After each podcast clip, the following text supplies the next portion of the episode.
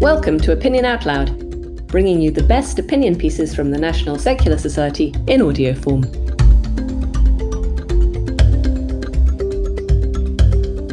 Parents' religious wishes must not trump children's safety and education. Written and read for you by Megan Manson. First published by the National Secular Society on the 20th of May 2021.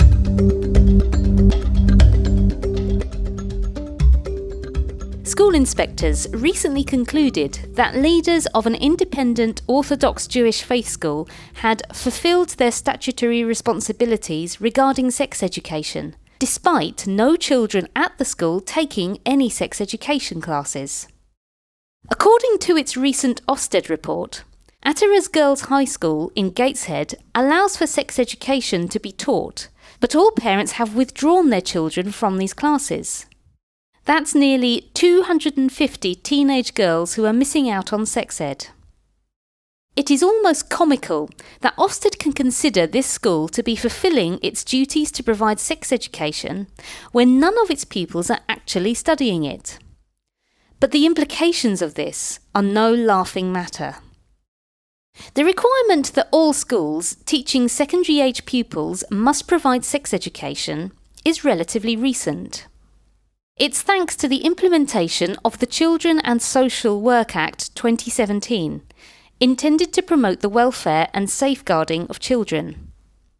The fact that this Act includes a legal duty for schools to provide relationships and sex education, or RSE, tells us something about the importance of RSE in keeping children safe.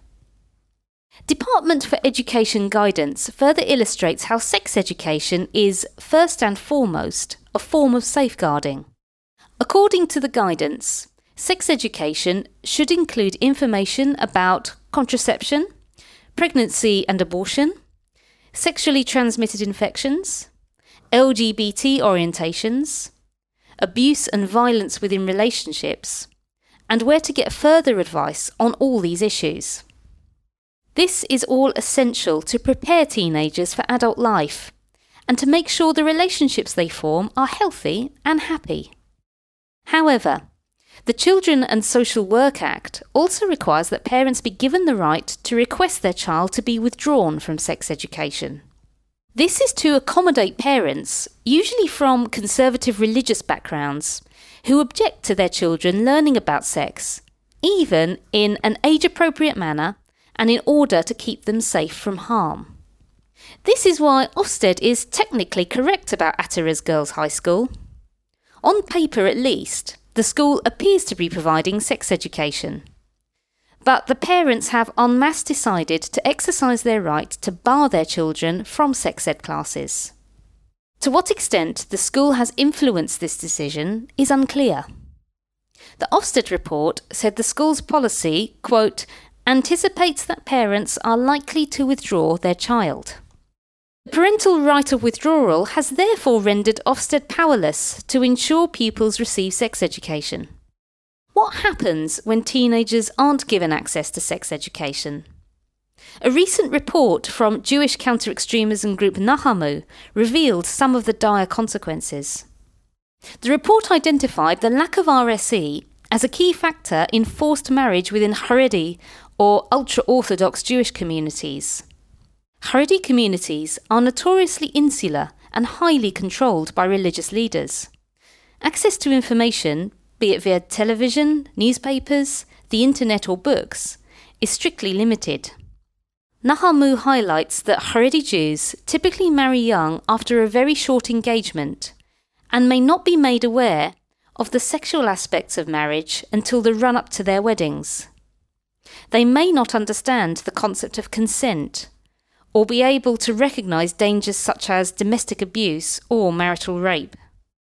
This is why the report recommends that all RSE programmes, including in independent faith schools, include information about forced marriage. But this is of little use if parents are able to withdraw their children from sex education. And as Nahamu makes clear, young people in conservative religious communities, who are the most likely to be withdrawn from sex education, are those who are in the greatest need of these classes. Children from conservative Christian, Muslim, and other religious backgrounds may also have this information withheld at their parents' wishes, and they too are vulnerable to issues around abuse and unhealthy relationships.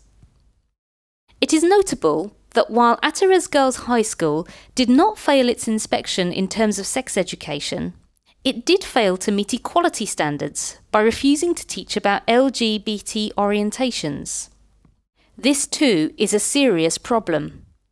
Nahamu's report highlighted that the total exclusion of reference to LGBT people in Haredi communities means that LGBT Haredi Jews face additional challenges and very serious issues of consent.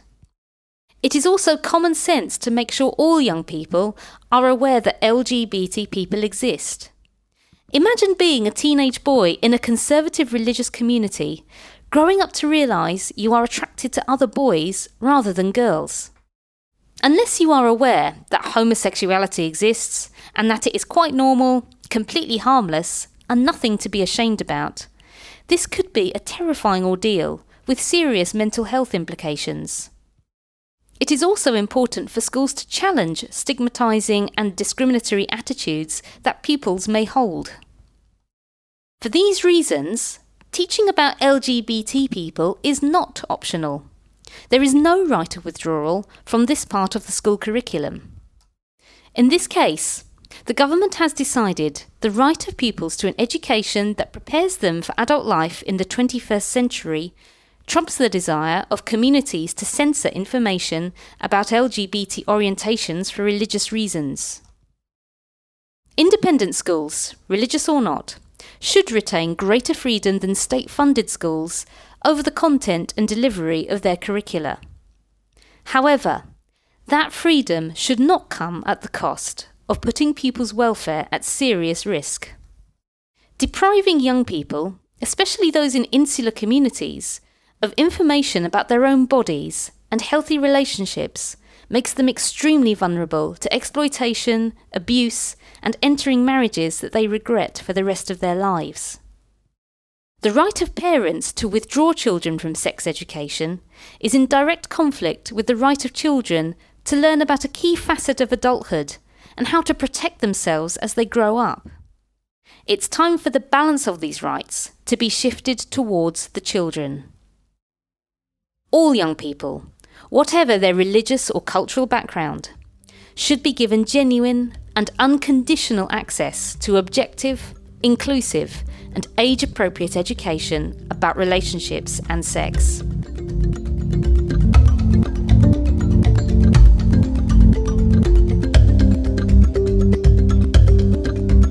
This episode was produced by the National Secular Society, all rights reserved.